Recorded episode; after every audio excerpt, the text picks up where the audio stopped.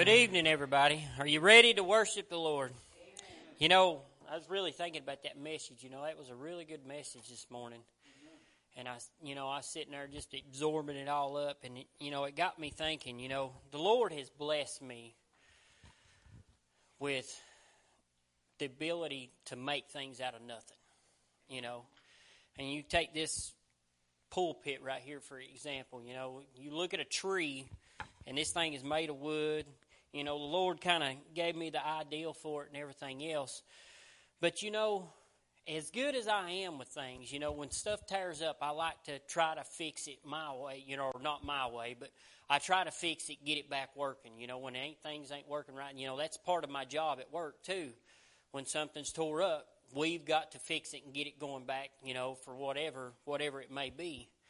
You know, given that, it don't matter how good I am at things. I can't fix myself. You know, and that hits to home really good. You know, that message really set in to me this morning, you know. Cuz I mean, I've got problems. I'm not I'm not 100% perfect, and I don't I don't admit it to be. You know, I have problems. I do things the wrong way a lot of times. And I have to ask for forgiveness, you know. But I've got to learn to do that more often, you know. I'm not perfect. And you people that are watching, and maybe some here in the church, you know, we got to realize people are not perfect, you know. And you shouldn't point your finger at somebody else saying they're the problem when it could be you, you know. A lot of times we tend to want to point the finger somewhere else when the problem is ourselves. We've got to learn to admit that we did wrong and we need help from Jesus Christ because that's the only way your problem's going to get fixed. That's the only way change is going to come in your life. It don't matter if it's somebody you think it's somebody else. I'm going to tell you it's not. And I want to tell you you can take that cell phone and pull it out and pull up the camera mode and then flip the picture and look at it and what do you see? Yourself. That's the best way to do it. It's nobody else. Nobody is your problem but yourself. It ain't your kids, it ain't your wife, it ain't your husband, it's yourself. And the sooner we learn to admit that, the sooner we humble ourselves, the sooner we get down on our knees and say, Lord, help me. Let me do things the right way. Lord, help me to walk the path that I need to walk. Help me to shine brighter in this dark, dimming world. And it's so, you know, it's just that message this morning really hit home to me, you know. I've not got it all together, and I don't admit to having it together, and I try not to blame my problems on other people. But we all need to do that. We all need to do that. So, dear Lord in heaven, I come to you in the name of Jesus, Lord. And Lord, I'm asking you to touch each and every single body here, Lord. And Lord, I'm asking you to touch the people behind that camera, Lord, that are sitting behind the camera. They're sitting at home by themselves, Lord. They're, they're sitting there because they want to blame everybody else for their problems. They want to blame everything else for their problems, Lord, when they need to get up, get in the car, and get down to this church Get down to these altars and ask the Lord to forgive them and help them with their problems, Lord. And we just thank you for everything you're doing. Amen.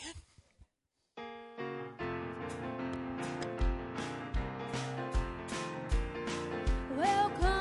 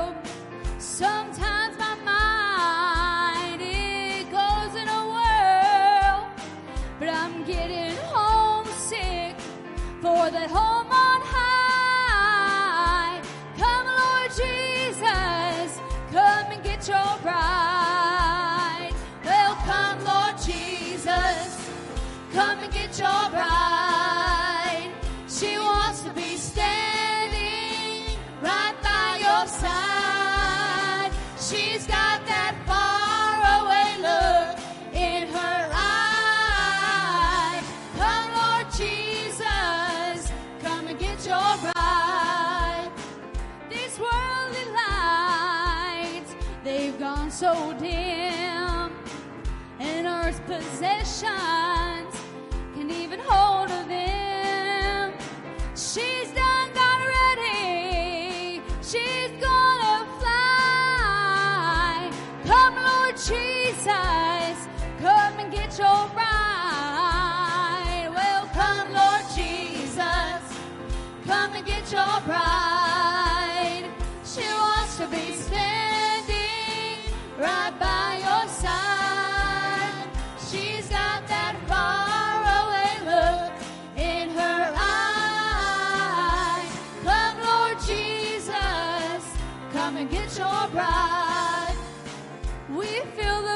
pressure of the sin-sick world. Sometimes our minds, it can go in a whirl. But I'm getting homesick for the home on high. Come, Lord Jesus, come and get your bride. Well, come, Lord Jesus, come and get your bride.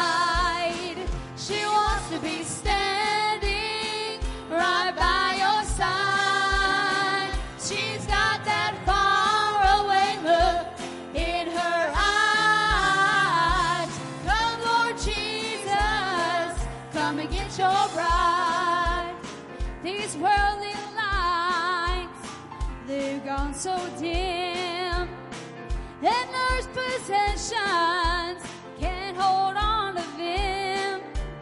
She's done got ready. She's gonna fly. Come, Lord Jesus, come and get your bride. Welcome, Lord Jesus. Come and get your bride. She wants to be standing right by your side.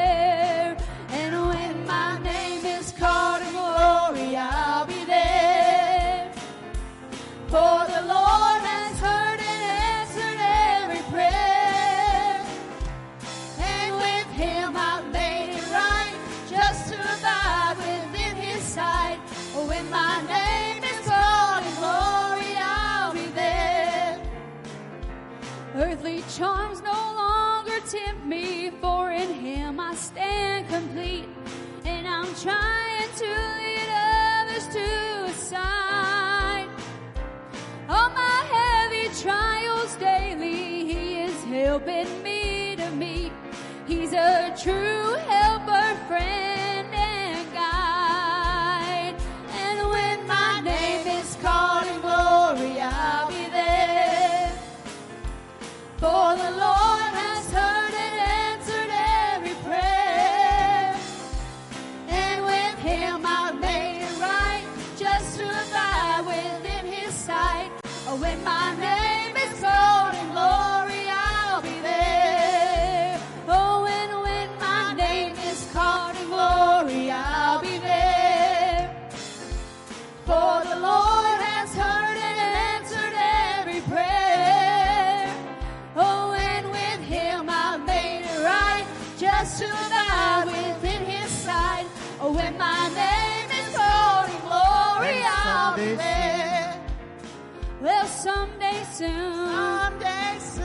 soon, church I'm leaving. church I'm leaving. I'm going to a meeting around the throne.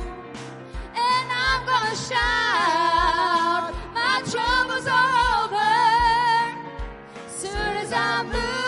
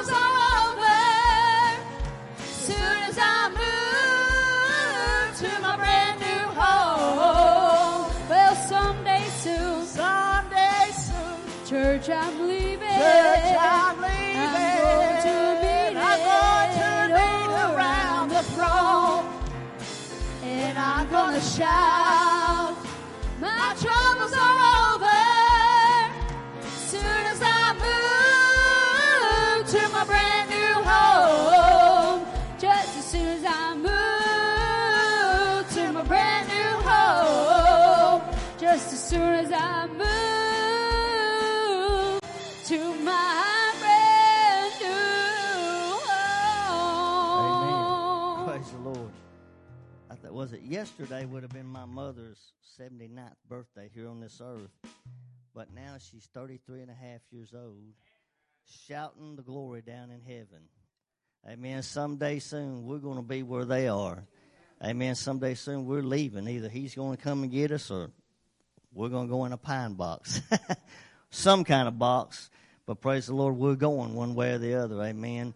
And heaven's all about Jesus, and I, I want to see my family and things like that, but I want to see the one who died for me more than anything. Amen. That's what heaven, the Bible, the Bible, Revelation, the book of Revelation, that's what dis, is a description of what heaven is all about. And it said, The Lamb is the light of that city. There be no need for the sun, the moon, or the stars because the Lamb lights it all up. Praise God. And we're going to be shouting around the throne. If you have uh, something to give tonight, we're going to ask you to give in the offering if you can. For people watching through the internet, we pray that you've been blessed. And, you know, I know, I know the Lord gave me that message this morning. I know He strongly gave it to me. And, Brian, I'm, I'm glad you were blessed by it. People were watching that were blessed by it. And the church has got, none of us claim to be perfect, but, you know, we can live above that constant failure. And that's what we want people to understand and to, to know you can. We ain't saying any of us are perfect, but we can live in victory. For sin shall not have dominion over you because you're not under the law, you're under grace. And that's what we want. Amen. So I'm glad that people were blessed by that, and I know that God is trying to, He's dealing with people, He's speaking to, and with a heart like that, Brian, hold on, because God's going to do some great things in you, buddy. With a heart like that, somebody says, Lord, I know I need help, and I know, I'm going to tell you, that's the kind of people God works in. The self righteous, I don't need none of that. That's okay, you won't get anything, but people that are desperate, the Lord will work in them. Amen. So give tonight and be blessed. Father, we thank you for your word tonight. We thank you for your spirit. We ask you to bless the service tonight. Lord, we ask you to move. We ask you to touch us. We ask you to speak to us. We thank you, Lord, for the word this morning. We thank you for those that have been blessed by it, God. We thank you for those that have been challenged by it. And Lord, we're believing that great things are coming, Lord, in the days ahead, that you are preparing us for great things, Lord, and we thank you tonight. We praise you for it, Lord. We know that you're going to do great things in our heart and in our life. Move tonight in this church and bless those that give in Jesus' name.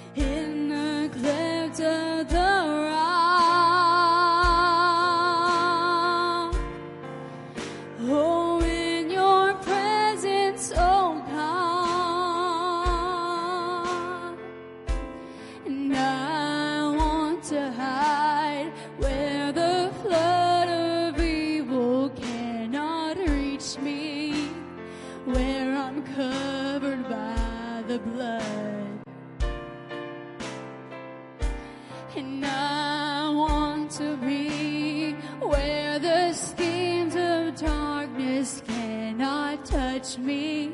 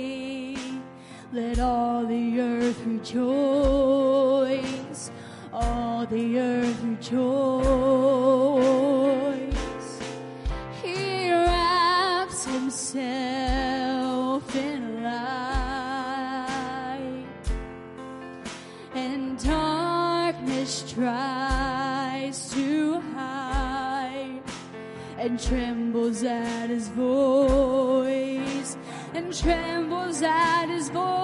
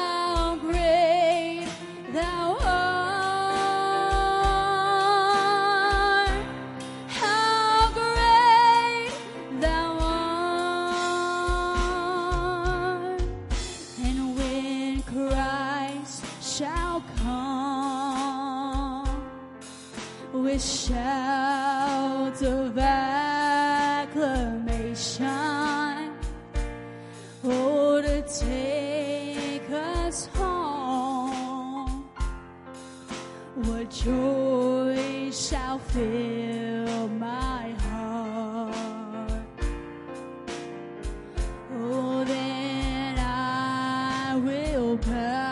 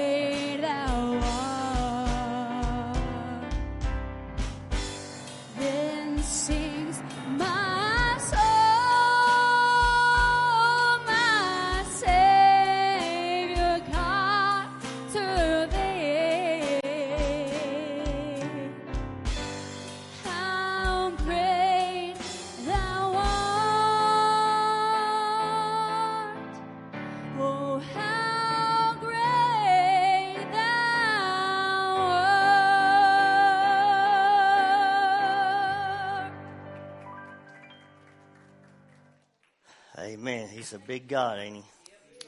He can handle your problems. That's good to know.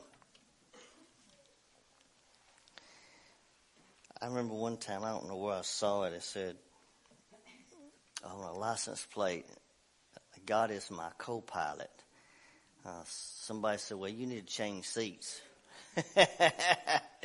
he ain't the co pilot, he's the pilot. Get off my desk, bug. Amen. Good to see everybody tonight. I saw you looking at this pulpit, Brian, looking at the little stains and stuff on it up here. And it's holding up, though. Amen. Uh, tonight we're going to go to Luke chapter 10. Kind of like us, though, you know, we get all fixed up and prettied up and look good for a while, and then we get a little dull. get a little dull. We need a little shellac put on us. the Holy Ghost, yeah, restoration. My dad used to say the car needs an overhaul. The overhaul back then consisted of changing spark plugs and maybe oil. Luke chapter 10, gas was about 75 cents a gallon. I remember we had a, he had a little 1982 Ford Fiesta four cylinder. That thing got about 40 miles per gallon. We pull up to this Exxon self, you know this, uh, well they serve you, you pull in and you run over a little thing and ding ding, they tend to, he come out there, he'd throw the washer on, he'd wipe the thing and my daddy would yell out to him. He said, hey, uh, the old guy's name was Red. He called him Red. He was, I think it was albino, good little old fella. And he said, hey Red, give me $2 worth of unleaded. $2 about 75 cents a gallon. Boy, that'd run him for weeks in a little four cylinder. Boy, those days are gone, aren't they? but they do everything. Clean the windshield, check your oil, put air in your tires. You, some people still do some of that stuff today. You, they're rare, but I've run across one in Kentucky a few years ago that did that. I pulled up to get something and they come out to pump my gas. I thought, what's going on here? So how much gas you need? I thought, more am I at? Am I in the right, in the right world here? Well, sure enough, there's some people still do it. So Luke chapter 10, verse 30 is when we'll start reading. The Bible says, and Jesus answered and said, uh, Jesus answering said, a certain man went down from Jerusalem to Jericho and fell among thieves, which stripped him of his raiment and wounded him and departed, leaving him half dead. And by chance there came down a certain priest that way, and when he saw him, he passed by on the other side. And likewise, a Levite, when he was at that the place, he came and looked on him and passed by on the other side. But a Samaritan, as he journeyed, came where he was, and when he saw him, he had compassion on him, and went to him and bound up his wounds, pouring in oil and wine, and set him on his own beast, and brought him to an inn, and took care of him. On the morrow, when he departed, he took out two pence and gave them to the host, and said unto them, Take care of him. And whatsoever you spend more when I come again, I will repay you. Which of these three, these three do you think was neighbor unto him who fell among the thieves?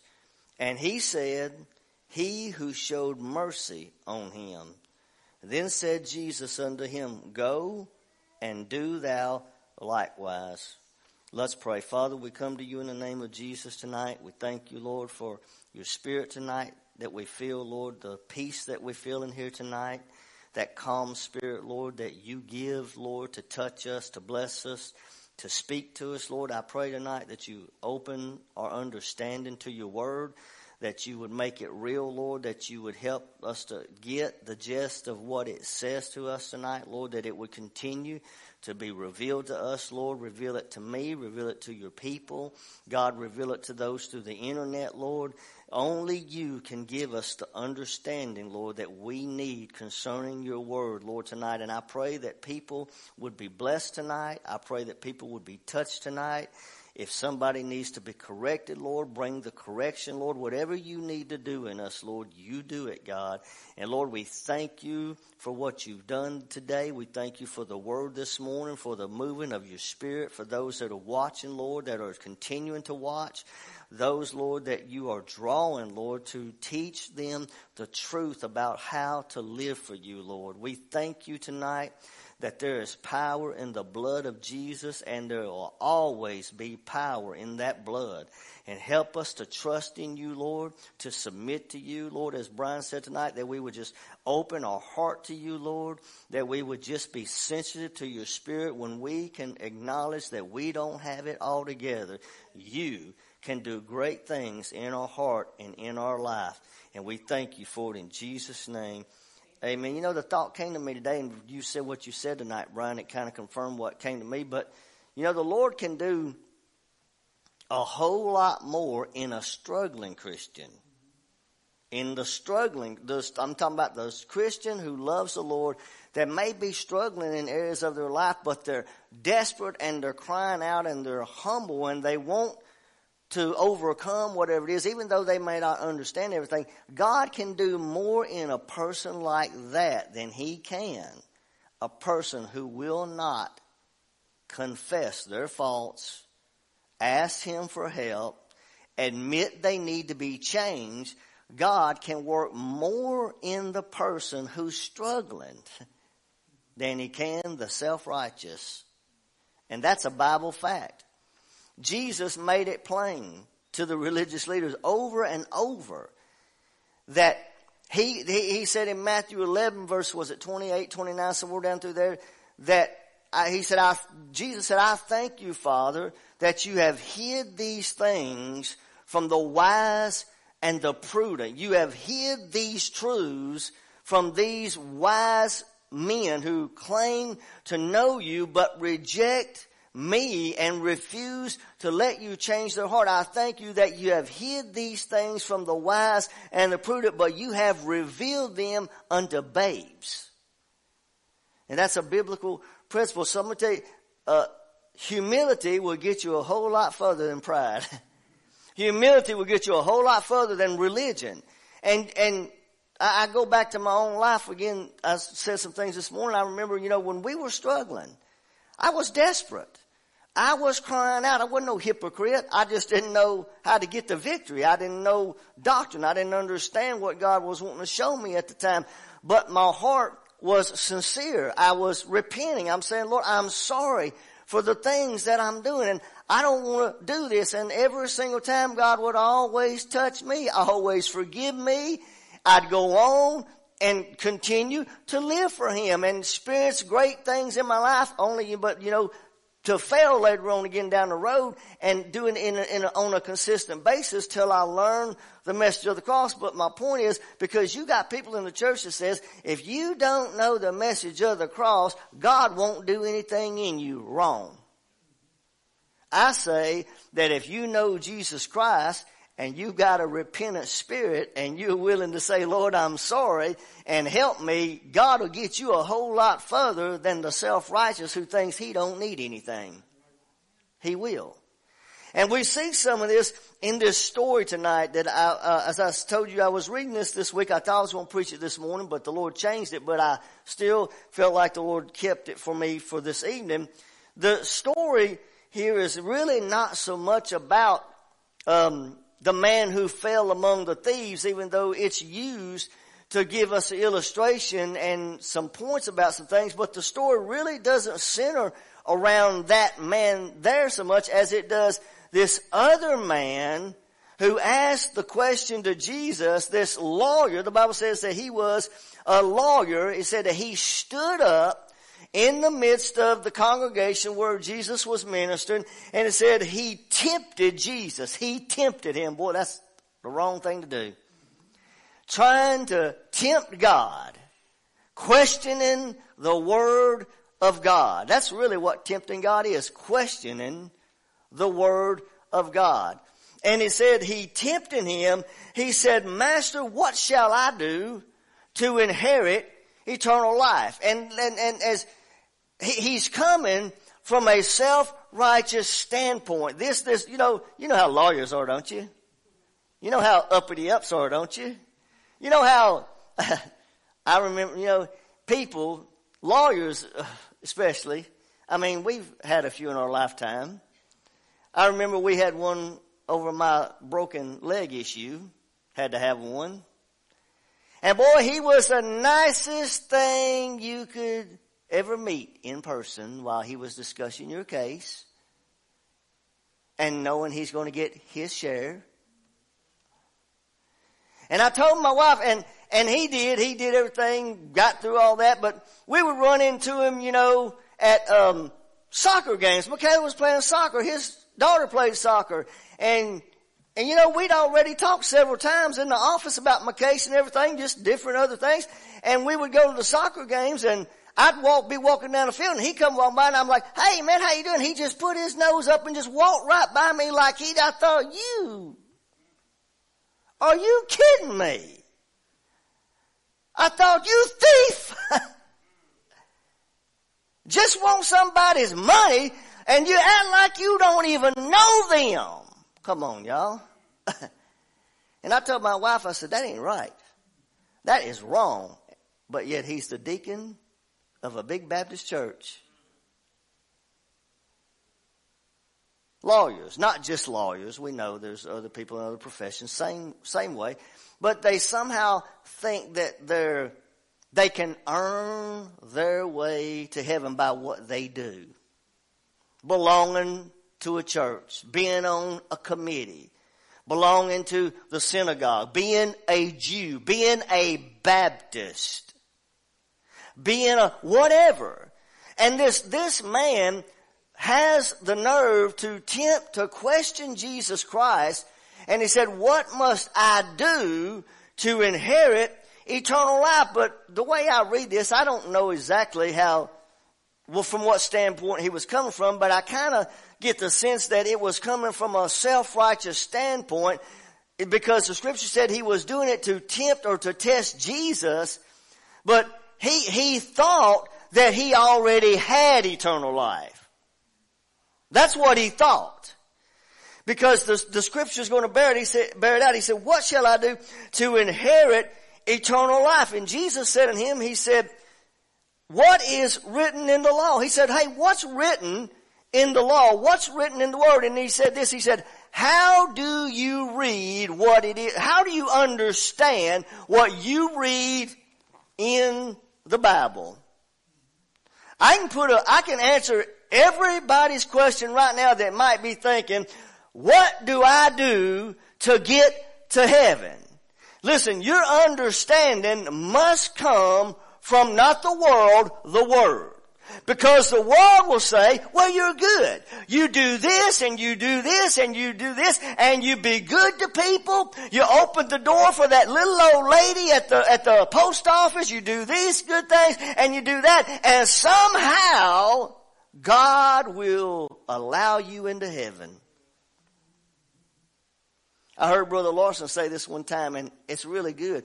He said, it's hard for people to imagine that the little old elderly woman across the street that bakes the cookies for all the kids in the neighborhood, that she could die and go to hell rejecting Jesus Christ and doing all those good things for the neighborhood. That is the attitude of most of the world. They think because of what they do. And th- this is what we have to be broken of. The whole message this morning, that's really part of that. We have to be broken of self. You can't, look, you can't do anything to get to heaven, just like we said, you can't do anything to change yourself. you must accept Jesus Christ. You must believe in your heart that He died for your sins. See, you see, sin is the reason that He died. But most people don't want to go there. Sin, no, let's, no, let's just talk about the good things that we all do. You got a charity for this, a charity for this, a charity for this, a program for this. People give money to everything under the sun. And people say, oh, that is so great. Wow, the world is being changed by them. Mm-mm. Man can't cure cancer. Man can't cure most diseases. Man can't cure alcoholism. Man can't cure drug addiction, but Jesus Christ can break it. Jesus can heal it. Jesus can change it.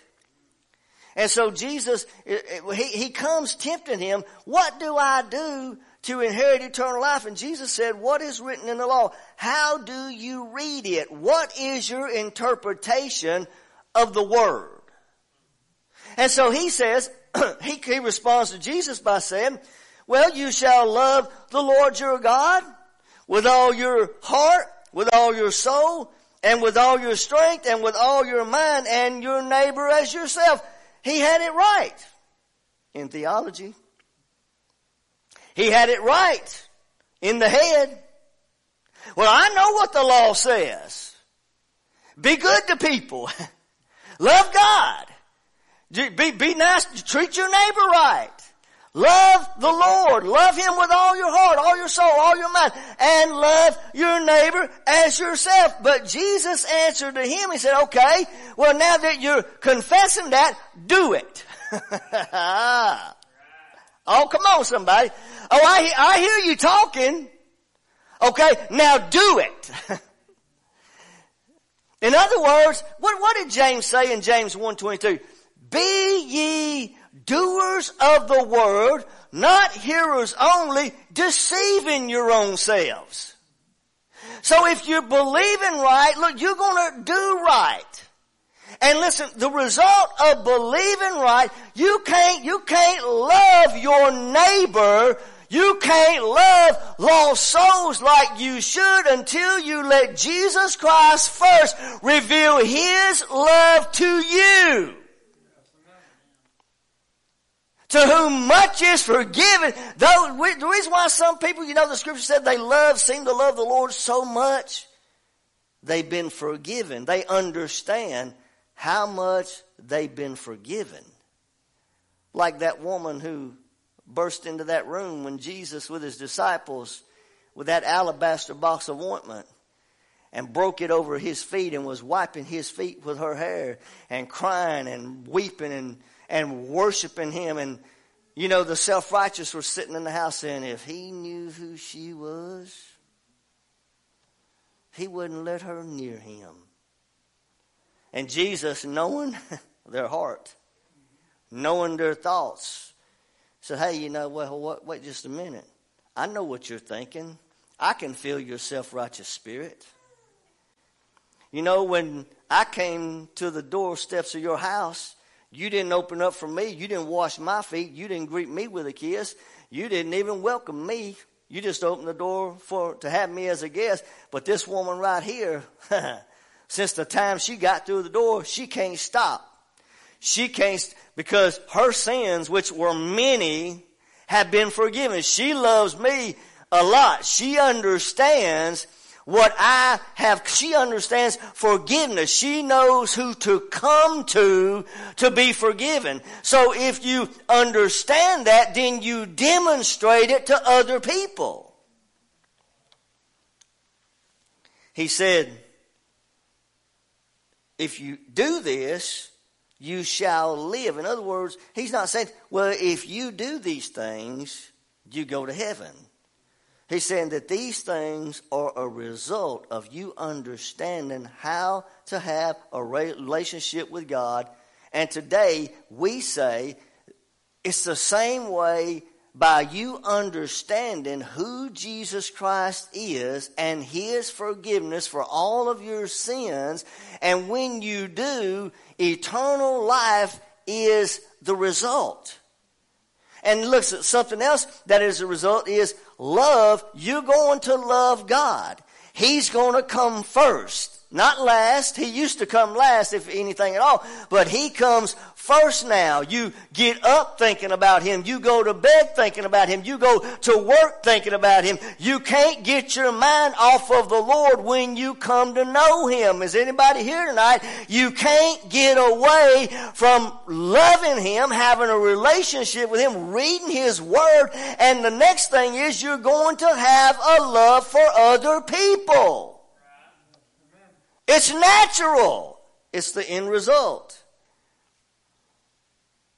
Too many times I think in the church we, we have to be careful because we kind of think, well, if I show too much affection or love toward this person, people are going to think that I'm condoning their sin. No.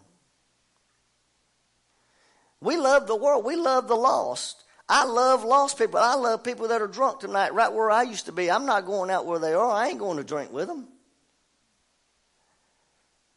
I have no desire to. I don't want to. But I need at the same time to be able to love them enough that if God sends somebody to me, to not shut them out, but demonstrate the love that He has given to me and let them know that He loves them.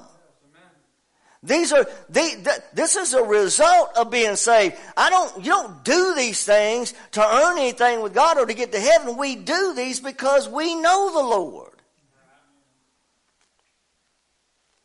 What did Jesus say to the Pharisees? I think it was in John chapter 5. He said, uh, 539 4, he says, Search the scriptures, for in them you think you have eternal life. And they are they which testify of me, Jesus said. He said, But you will not come unto me that you might have life eternal.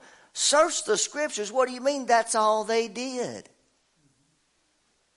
He said, In them you think because you belong to a synagogue, you think because you're a Jew, you think because you have an understanding of the law that you have eternal life. But the, pro- the thing you're missing is God sent me, Jesus said, to give you salvation, to give you eternal life.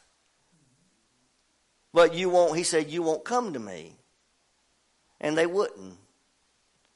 They rejected him, they cursed him, they crucified him, and they're still suffering the penalty today. And every person who, every person in America, around the world, who rejects Jesus Christ will suffer the punishment. You will suffer the penalty. Does anybody remember how much suffering you went through before you got saved? Boy, I put myself through some suffering. I came. It's a miracle I'm here today. You too the suffering, the misery, the pain, the problems, the trouble, all a result of pushing away the Lord. And you don't get better, you just get worse. And I tell you, my worst day living for the Lord is a whole lot better than all the days living for the devil any day of the week.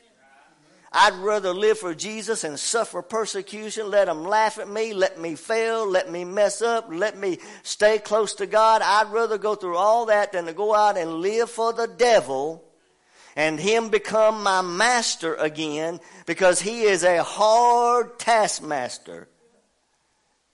He gets you in chains and he keeps you in chains. And the only way out is to open up and surrender to Jesus. That's the only way out of that bondage.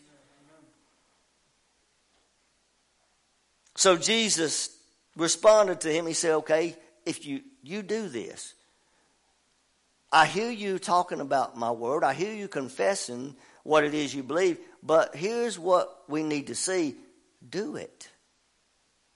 You're talking about it, but you ain't doing it. Come on. You're talking about it, but you ain't living it.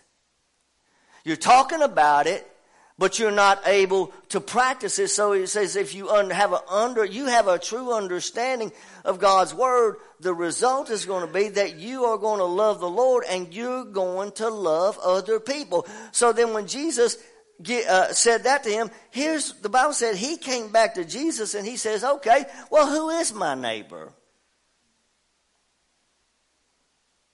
Who is my neighbor? And Jesus said, Well, let me tell you a story. I'm going to tell you who your neighbor. I, I mentioned it this morning. You heard me.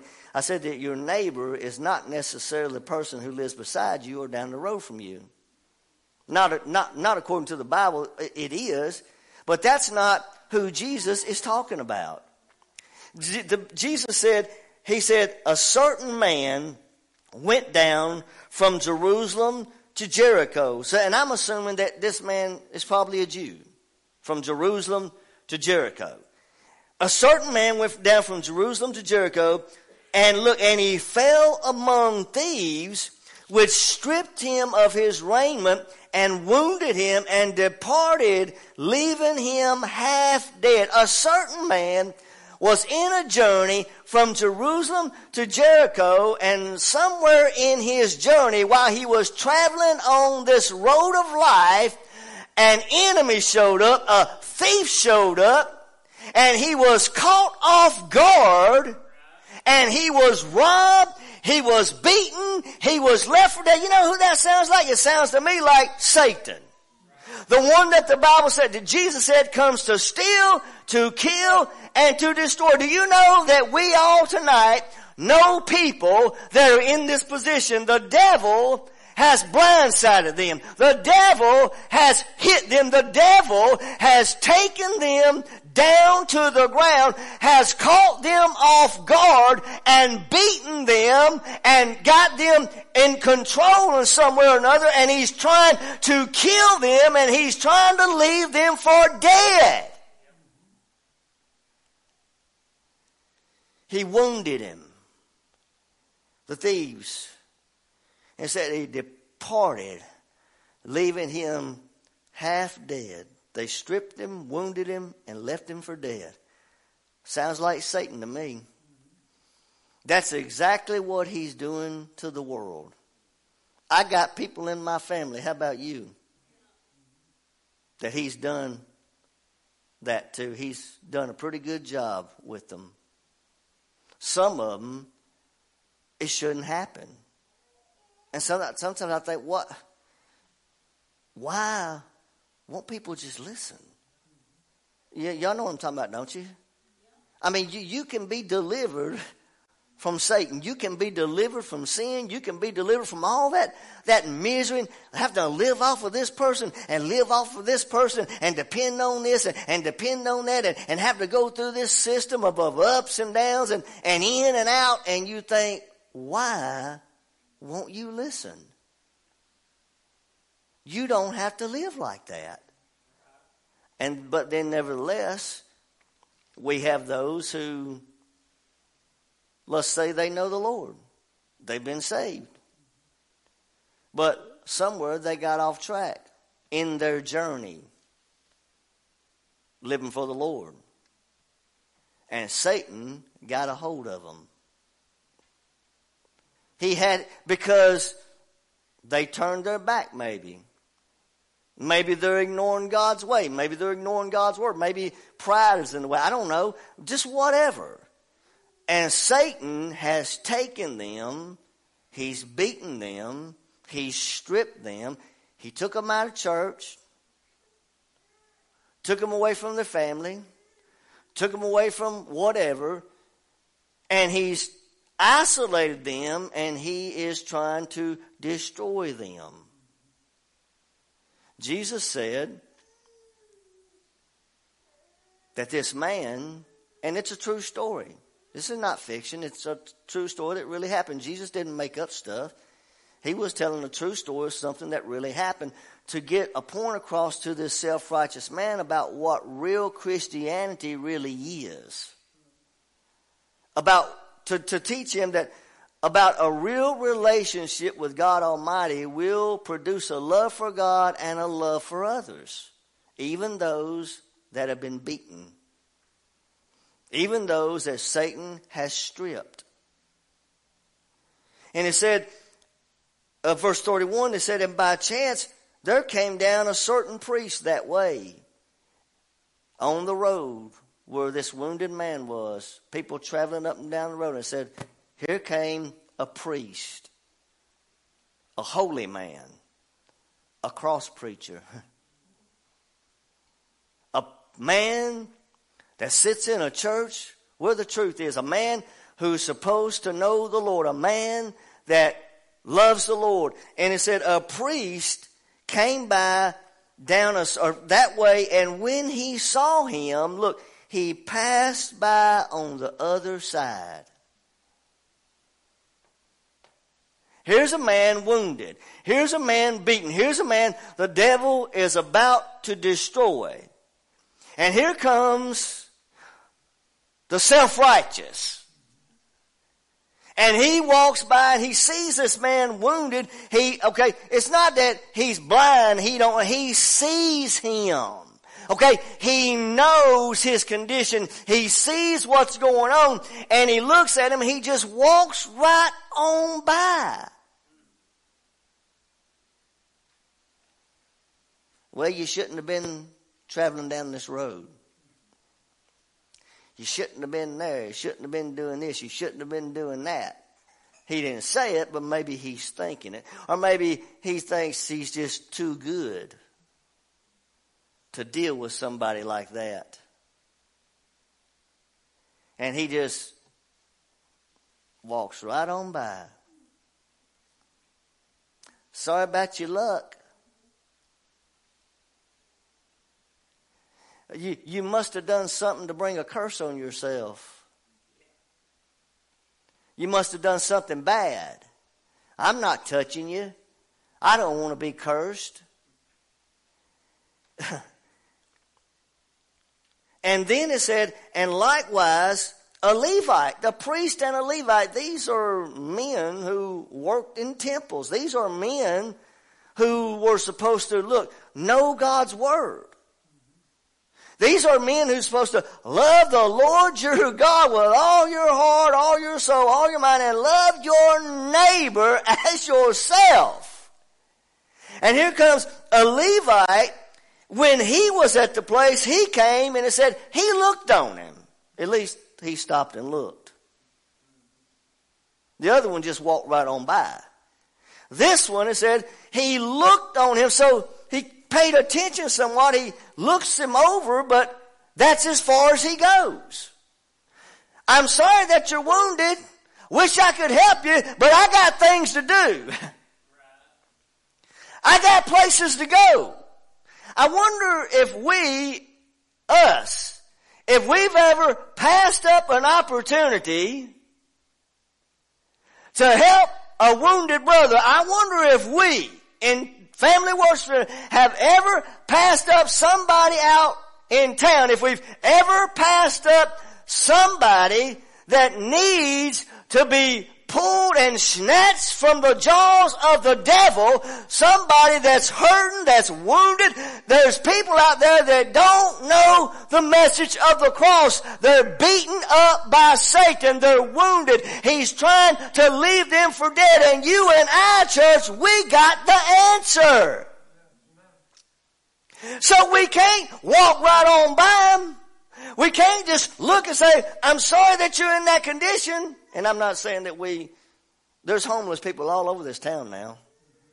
There's stragglers They're up and down the road everywhere.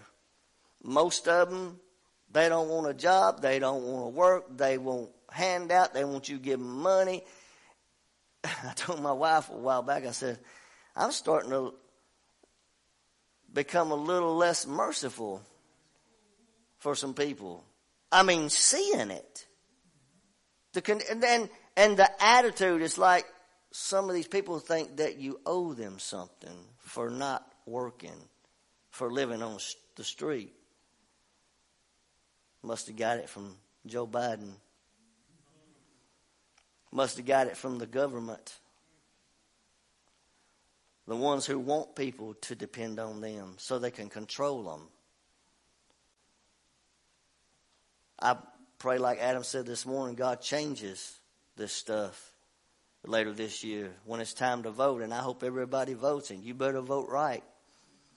Because if we have another four years of what we've had, we have we're heading for some serious trouble. And look, we're Christians. We love the Lord. We're saved. God's going to make a way for us. So I'm not saying I'm worried about it, but I'll, I'll be honest with you knowing what's going on and, and look, and running this little business I'm doing and seeing people, dealing with people, fixing stuff for people. People are struggling. People are having hard times. This, the government has put a killing on people. They're oppressing people. And I know the true condition. They're lost without the Lord. But forget about that when you barely can make ends meet as it is and then everything goes up. And then you got to choose: Are you to buy a little bit of food? Are you to buy, put gas in the car? What are you to do? And people are having a crunch put on them. And, and in some ways, I think God has allowed to happen because the Lord wants to crush people. God wants people to know that they need to come to Him. They need to surrender to Him. You know, every time Israel, what happened when Israel got away from God? What did He do? He sent famine, He sent pestilence, He sent sickness, He sent locusts. he let things happen. And I'm going to tell you, America ain't no different. God established this nation. He did. He used men to establish this free country so that the gospel of Jesus Christ, and even in the midst of all the mess, we are still the greatest nation on the face of the earth. Barely. But slowly we're heading towards Middle East countries, communist countries, controlled by dictators. Only a few are rich. Only a few have the wealth. And they want to take it from the citizens and use it for themselves. Big government. We don't need no more big government. We need a big God. And while this stuff is going on, I believe that the Lord, he, he, he's, he's allowed Satan to have his way, so to speak, and the devil is beating people down. He is. Even people that are lost. He's a taskmaster. He wears them out.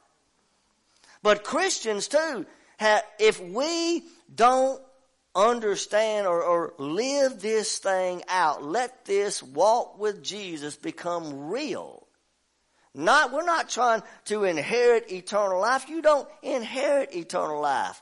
An inheritance is something that you're born, that you're given to by birth. We don't, you're not a Christian by birth. You must be born again. So there's not, nothing you can do to get to heaven but accept Jesus Christ and believe in Him.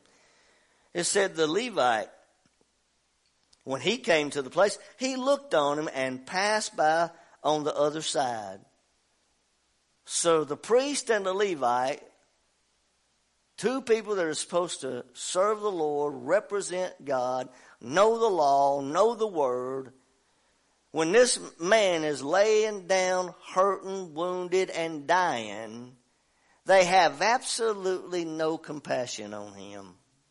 How can a Christian see somebody hurt? How can a Christian see another Christian that's beaten down by the devil, hurt, and just go right on, walk right on by like there's nothing wrong?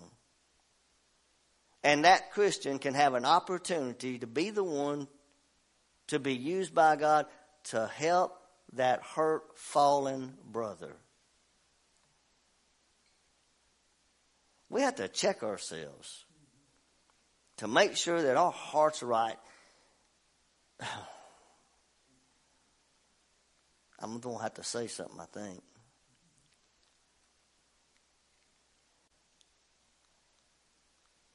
What about the wounded people that leave church from time to time? That Satan has his way with.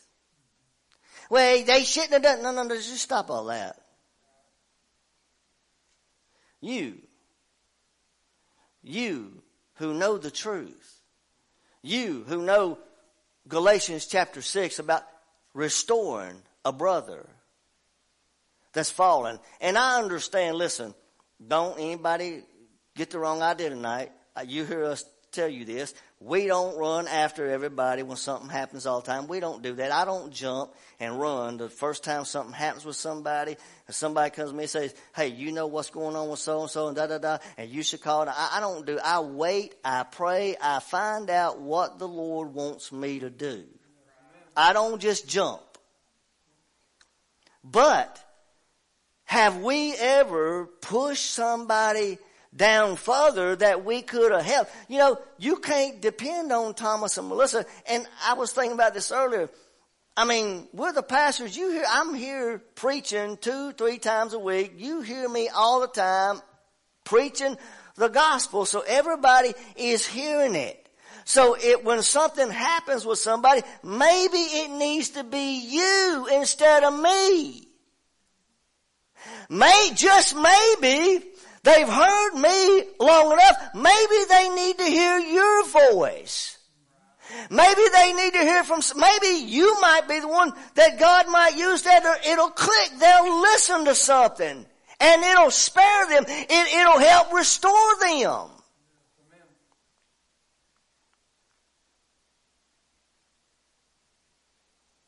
We just got to be careful that we don't find ourselves passing people up. And again, I'm not a babysitter. I, you hear us say we don't believe in babysitting people. I ain't going to follow somebody around all the time trying to make sure they stay on the straight and narrow. I'm not going to do it because you got to learn. I, I made this statement recently. Look, we all can't, we all can't remain babies. Babies can't take care of babies. Babies can't take care of babies. Adults have to take care of the children. So we all have to grow and we have to be mature enough that when God wants to use us to reach out to that hurting person, that we can be used, that we don't find ourselves passing by on the other side while saying, I know the message of the cross.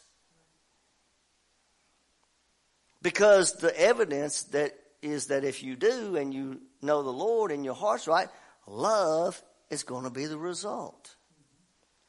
You're gonna, you're gonna have compassion on that person. You're gonna feel for them. You're gonna, you're gonna pray for them.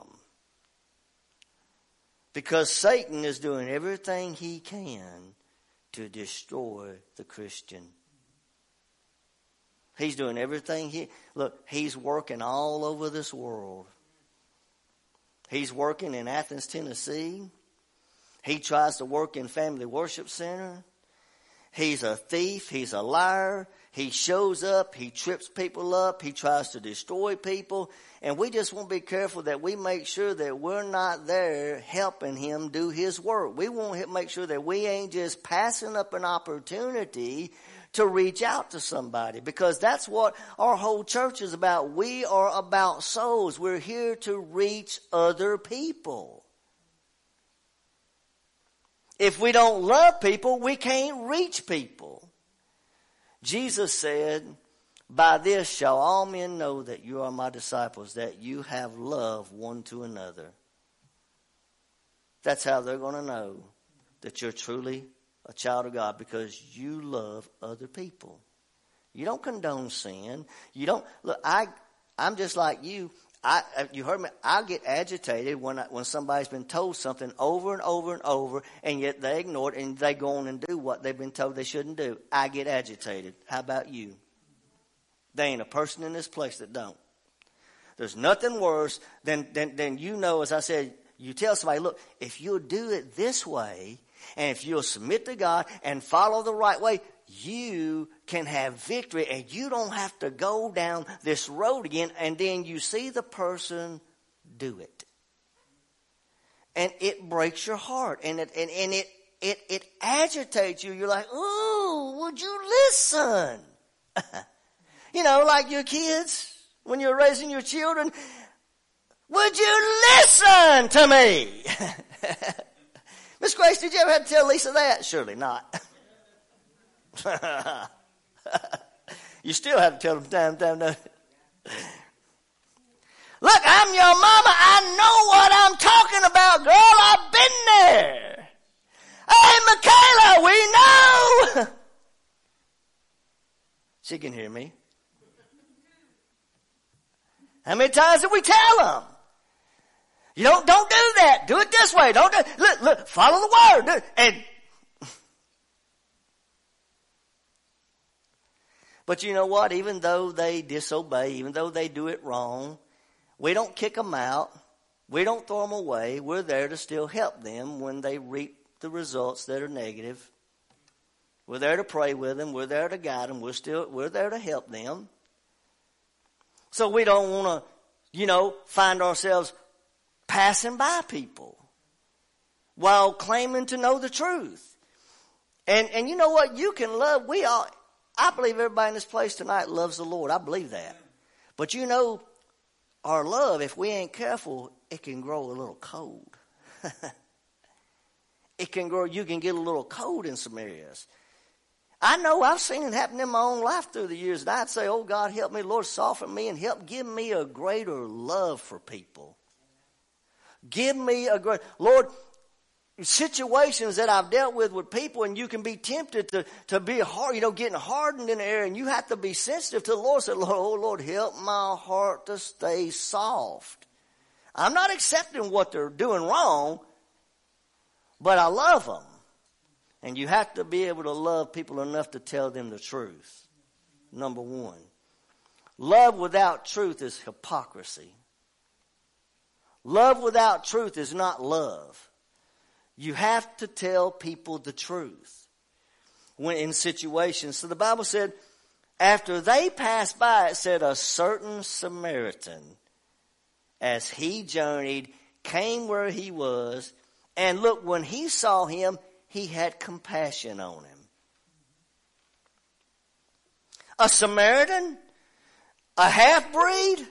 You mean this man who's outside of the covenant? This man that don't even claim to know God?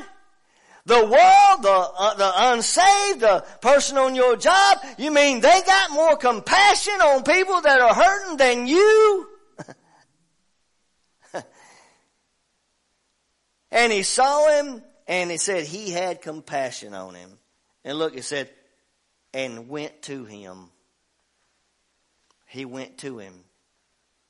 We have to learn to go to him sometimes went to him. And what did he do? He bound up his wounds. He started doctoring up his wounds. He had compassion on him.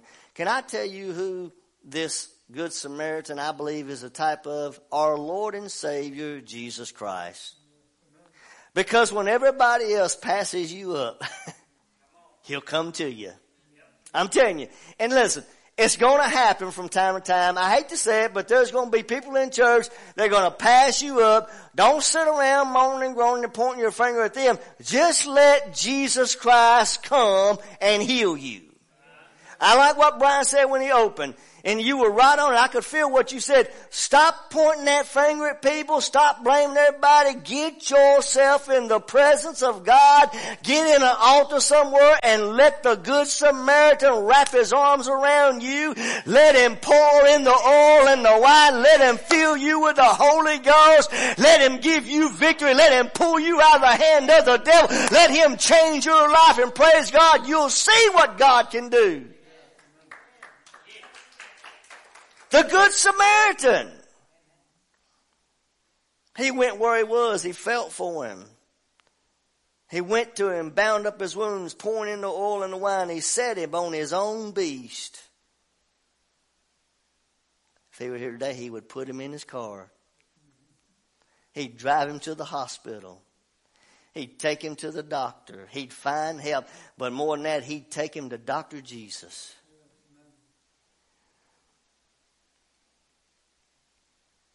He set him on his own beast. He brought him to an inn and he took care of him. That's Jesus. He'll take care of you. and said, on the morrow, tomorrow when he departed, he took out two pence and he gave them to the host. And he said unto him, he said, take care of him.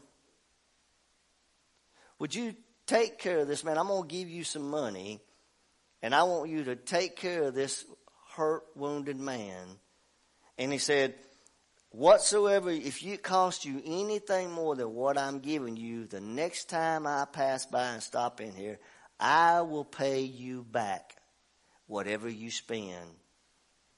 You know, it kind of reminded me of, you know, when he said, when I come again, I will repay you. It kind of reminded me of the Lord Jesus Christ when he comes again. Rewards are going to be given out to his children for the things that we've done to help other people. I don't mean just physically, I mean spiritually more than anything. To get people to heaven, to bring people to know Him. We're going to be repaid for what we do. And I don't live for rewards. I don't live my life for the Lord to repay me and reward me for the things I do or whatnot. I don't even think about that. I very rarely even think about the reward that I'm going to get. Because I'm not concerned about getting rewards. I want my heart to stay right with Him. I want to love people. I want to do my best to be a good preacher, be a good daddy, be a good husband, be a good whatever. I want to do my best to live my life right. And whatever rewards I get, praise God, let Him give them. But I got a feeling some will probably be stripped. What about you? I'd say every one of us. At the judgment seat of Christ, Paul said, things that we did, we didn't have the right motive. We didn't do it for the right reason. We might have thought we did. They'll be burned up before our very eyes, but yet our soul will be saved. Ain't touching my salvation. Salvation is secure, but some of those works, some of those things, I, I, I, I, don't doubt to say that probably every Christian on the face of this earth will lose something. Not all, but something because we had the wrong motive. We didn't do it for the right reason. And then there's other things that we, I, I'll say this, that we, we realize we didn't do it for the right reason and we said, oh God, forgive me, and it's washed away and it's forgotten. But I believe that we'll all probably have something burned up, but our soul will be saved.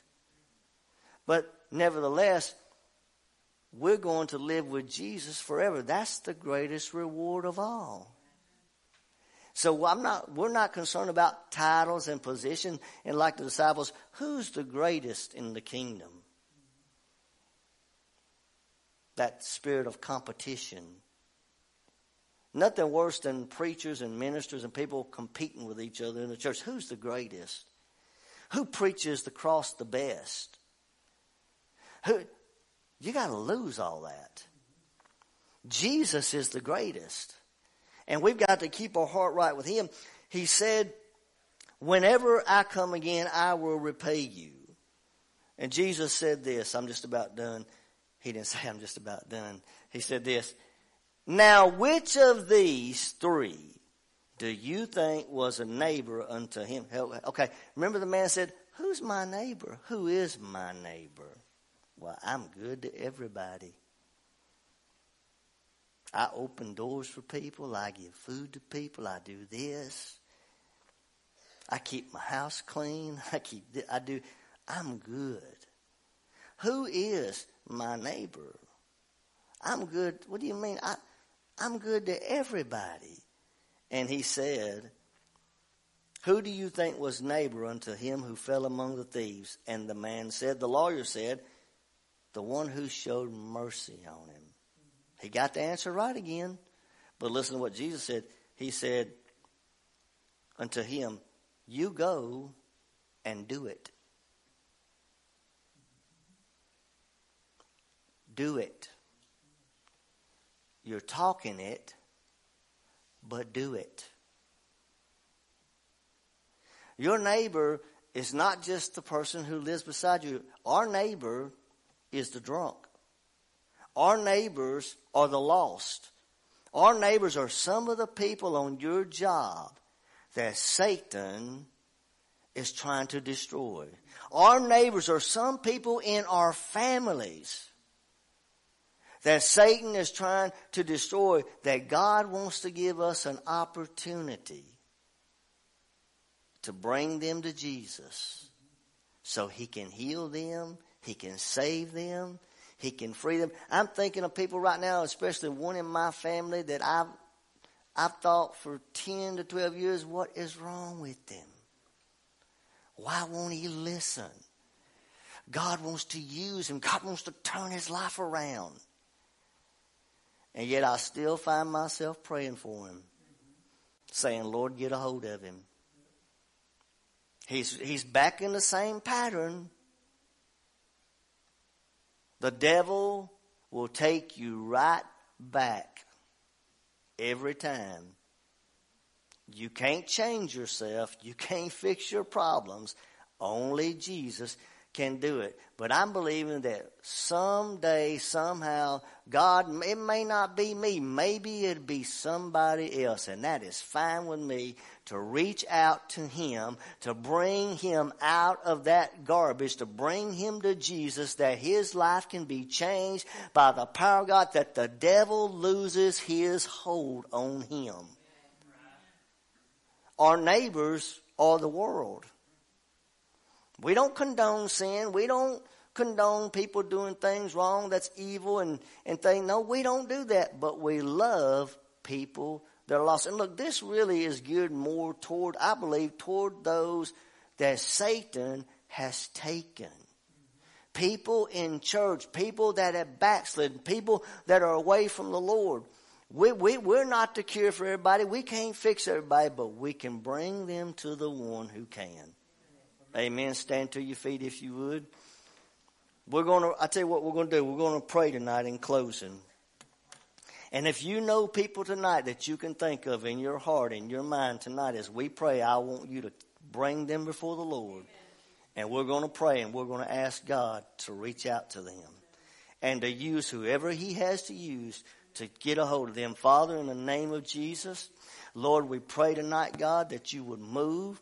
God, these people, Lord, you know who they are. You know where they are. The ones that are wounded, the ones that Satan has tried to take control of, Lord. We plead the blood of Jesus right now. Lord, we claim victory, God. We claim deliverance. Lord, we pray that the good Samaritan, the shepherd, the chief shepherd from heaven would go to them. Lord, that you would open their eyes, that you would turn them from darkness and bring them to light, God. Lord, we ask you to help us to be that good Samaritan, Lord, to those that are hurt, those that are lost, those that are backslidden. Lord, we ask you to open our heart tonight, that you would give us a greater love for people, that you would soften our heart, Lord, that we would see people through the eyes of your spirit, God, that we would see their condition through the eyes of your word, Lord, that we would have compassion on them and that, Lord, we would reach them, God, that you give us opportunities, Lord. Open the doors, Lord, for us to not walk by them, but to walk to them, Lord. And Lord, we pray tonight, God, that you continue to bless our church. Bless the people here, those that are watching tonight.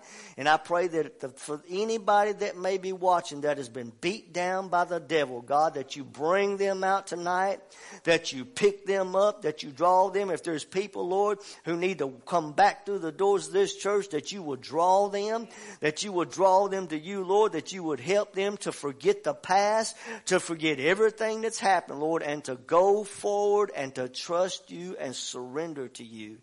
Lord, we thank you for your word tonight. We thank you for the power of your spirit. We ask you to go with us as we leave tonight. Protect us. I ask you to bless every person in here.